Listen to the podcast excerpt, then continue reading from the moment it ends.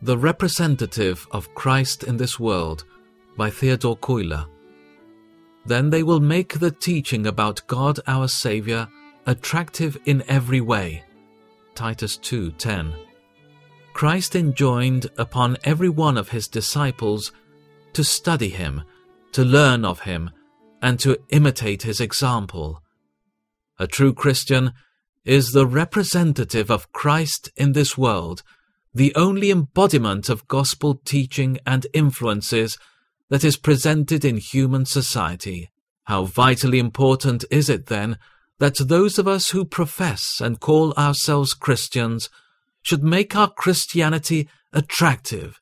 Multitudes of people know very little and think very little about the Lord Jesus. Nearly all the ideas they get of his religion is what they see in those who profess it. An attractive Christian is the one who hits the most nearly that golden mean between love on the one hand and firmness on the other hand.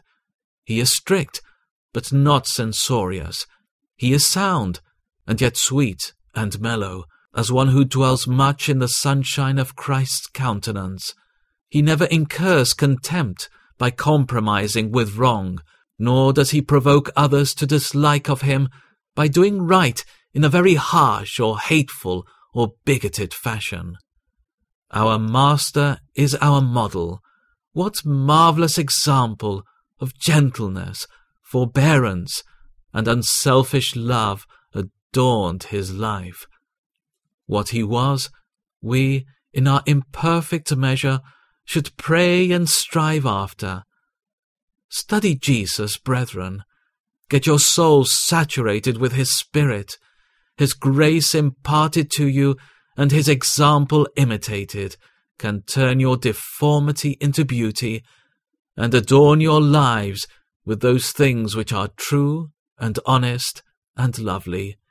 We must make our daily religion more winsome, leaving you an example that you should follow in his steps.